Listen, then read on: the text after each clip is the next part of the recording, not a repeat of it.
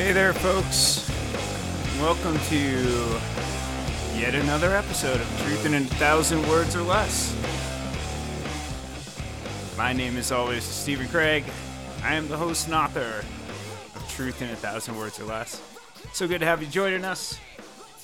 Uh, let's uh, let's let's get right to it. I, I to be honest, this week um, I uh, was all set to go with uh, a nice nice article about uh, the importance of football and my own moral hypocrisy. But we'll do that next week because as I was sitting there about to publish and uh, publish this, uh, you know, fall themed article on football, which, as I said, you, you folks will get next week. Hopefully, you'll enjoy it just as much next week. Um, but right as I was about to do so, uh, came across the uh, the CNN news article uh, about Lindsey Graham's uh, proposal um, for a national ban um, on any abortions after 15 weeks, with almost no exceptions uh, for rape and incest. And I thought to myself, oh gosh, you know, Lindsey, you just, you just can't stop being an idiot, can you, Lindsey Graham? You just, you know, Lindsey Graham. Every time you think uh, Lindsey Graham can't get any dumber, uh, Lindsey Graham gets dumber, and um, and how he's survived in politics for as long as he has, uh, I don't necessarily understand. I, I, the only thing I can ascribe it to is that he uh, it resides in the state of South Carolina, which uh, you say what you want about the state of education in South Carolina. I uh, I lived there for a while. It uh, I can certainly suggest that it uh, is certainly lacking. So, in any case, um, was uh, in any case was uh, somewhat concerned about. Uh, sorry about the technological issue there. I think the microphone was backwards. Um, in any case, was uh, I didn't know what to take about it. To be perfectly honest, for a little bit.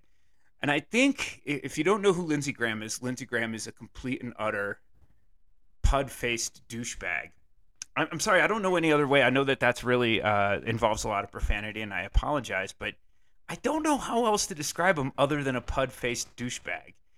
And I say that because he's such a bold faced liar and such an undeniable hypocrite um, that it's hard to take any stance of his seriously. I'll give you a couple of examples.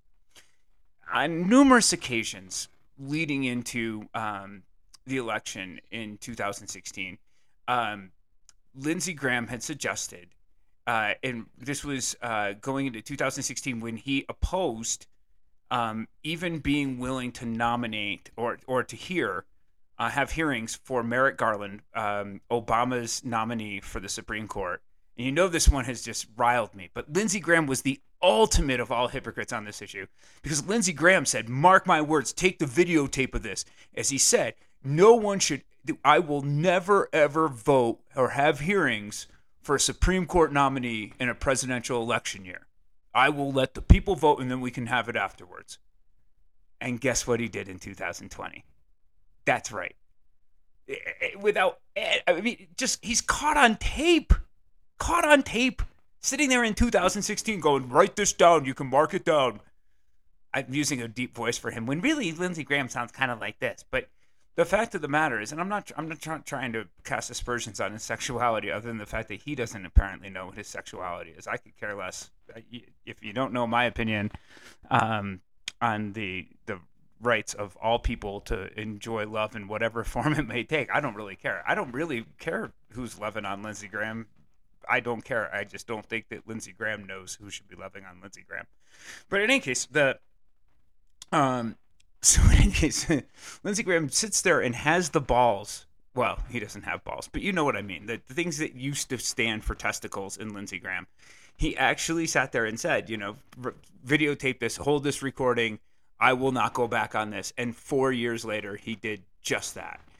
And um, and likewise, right after on January sixth, he's in Congress. He's got he himself, amongst many other Congress people, have been rushed into the um, darker the the uh, you know the cellar of um, the cellar of the congressional building of the Capitol because it's being stormed by MAGA supporters and Lindsey Graham, fearing for his life, along with all the other Congress people, rushes into there And he comes back out after everything's been cleared, and he comes out and goes, uh, "This is enough. You know what? This is a, I've, this has gone too far, and you know I can't support this movement anymore. This is this insurrection is where it's got to stop." And three, two, two or three days later, he's on a plane with Donald Trump and coming out and saying that the insurrection was no big deal. He has no fucking spine whatsoever. Okay, so now fast forward to this week, and Lindsey Graham comes out and proposes a, a basically a total abortion ban after 15 weeks, with almost almost no exceptions for rape, incest, anything else. And you have to wonder to yourself, what the hell is Lindsey Graham thinking? Right? That, that there's why propose it now? Like, why propose a piece of legislation that has no chance of winning, it has no chance of becoming law, as at least while Democrats hold both houses and the presidency. Why? And, and you're talking about like weeks, just weeks before an election, and where all the all of the polling data suggests that this is a losing issue for Republicans, and many Republicans are trying to distance themselves from it right? Many they're like, well, I, I, I didn't uh, suggest. I, I mean, I know I put these Supreme Court justices up there that would overturn Roe versus Wade, but I'm I'm not against Roe versus Wade.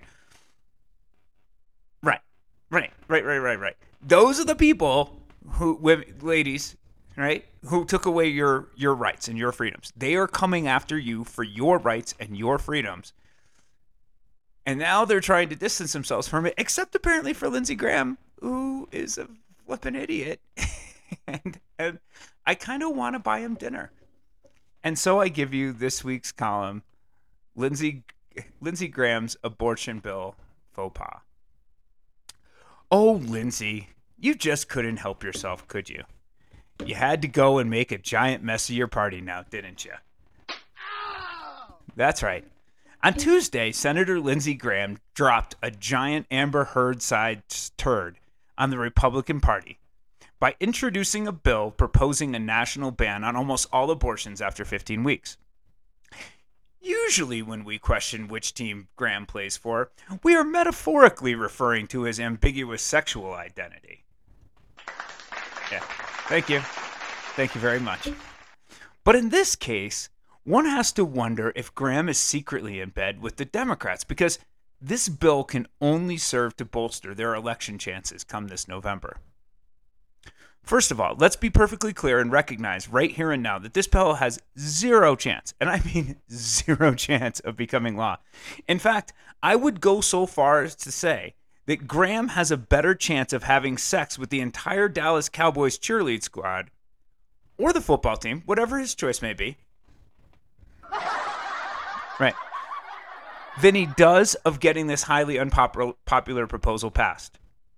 As currently constituted, both houses of Congress are controlled by Democrats, all of whom are united in their rejection of any restrictions on women's reproductive freedoms. Never mind one as restrictive as Graham's, which allows few exceptions even for rape or incest. But even if every Democrat in both houses were to magically sleep through the official roll call vote, this thing would still have to be saw, signed off on by President Biden. And if you haven't heard his rhetoric recently on Roe versus Wade, let's just say he wouldn't view Graham's bill favorably. So, why is Graham even introducing a bill that is doomed to fail in the first place? Clearly, Graham is doing what Graham is doing is a calculated political gamble. But to anyone who has actually been listening to the outcry of American women and the general populace as a response to the Supreme Court's reversal of Roe v. Wade, this is very much a poorly calculated political gamble. I am guessing that Graham never progressed beyond third grade math because even the because even the reactions of members of his own party suggest that they know that this is very much a losing proposition. Graham is pandering to the extreme base of the Republican Party, the evangelical voters that show up in droves for primaries and thus dominate the party's selection of candidates. But when it comes to general elections on a national scale, they still, still represent a fringe element, a vocal minority whose votes are limited and already predetermined. Polling data consistently shows that the vast majority, and I mean vast majority, of Americans support women's reproductive freedoms, and that only about 25% of Americans are in favor of abortion restrictions like the ones the one Graham is proposing. Moreover, the extreme pro lifers who will approve of Graham's bills were already going to vote Republican anyway. Graham's bill not only has no chance of passing, it is also highly likely to attract any votes. It is also highly unlikely to attract any votes come this November. Rather, the swing elections in this year's congressional races will be decided by unaffiliated middle of the road voters, the vast majority of, of whom are opposed to abortion restrictions such as Graham's. What Graham's bill is likely to succeed in doing, however, is to energize women voters and the Democratic base, all of whom are now more likely to turn out and vote for Democratic candidates come this November. Instead of trying to downplay a losing issue for the Republican Party, Graham is serving to highlight it, right in time for Democrats to jump on that mistake and utilize it to convince crucial swing voters that the Republican Party is here to take away their basic rights and freedoms. All of which has Democrats licking their chops and finally finding a reason to thank Lindsey Graham. Thank you, Lindsey. Thanks a lot, buddy. We appreciate it. Let's face it, just a few months ago, Democrats stood to get their proverbial asses kicked come this November. Inflation was soaring, gas prices were hitting record highs, and immigration from Mexico was becoming problematic as many blamed more lax policies of the Biden administration for encouraging a surge in folks flooding over the border. But with a series of key policy agenda wins under their belts and dramatic reductions in both gas prices and in inflation in recent weeks, Democrats were in position to make the upcoming elections more competitive. All they needed to win back voters was a divisive social issue, and Graham just gift wrapped them the ultimate November surprise. Ever since the Supreme Court overturned Roe v. Wade with the Dobbs case, women have galvanized around this polarizing issue, vowing to supplant the politicians who voted to strip them of their basic reproductive freedoms and usher in a blue wave of political influence. Now, just weeks before casting ballots, Women voters have been given a prescient reminder of just how perilous their rights are when left in the hands of a Republican Party who wants to take them all away. In fairness to Graham, his Senate seat will not be up for reelection until t- 2026, so maybe he just doesn't give a damn. But I'm sure his fellow Republicans who are vying for reelection in battleground states do. If the Kansas special election taught us anything, it is that abortion rights are a losing issue for Republicans, even in states that lean conservative. After all, last time I checked, half the American population has a vagina and a uterus and doesn't want the government telling them what to do with theirs. So perhaps congressional Republicans and women have finally found something they can agree on. Namely, that they both want Lindsey Graham to just shut the fuck up. And with that, folks, you got it. We are at an end of yet another uh, yet another truth in a thousand words or less. I am so uh, so pleased that you joined us this week. Um, so pleased that my boy John Merrick can join us this week. Uh, thank you guys. You have a great rest of your week. I'll see you back next week uh, on Thursday. We always uh, always come out on Thursday. Look forward to hearing from you then. Uh, and, uh, as I said, we'll have a nice nice episode on football. Hopefully, you'll join us for that. Until then, peace out, y'all.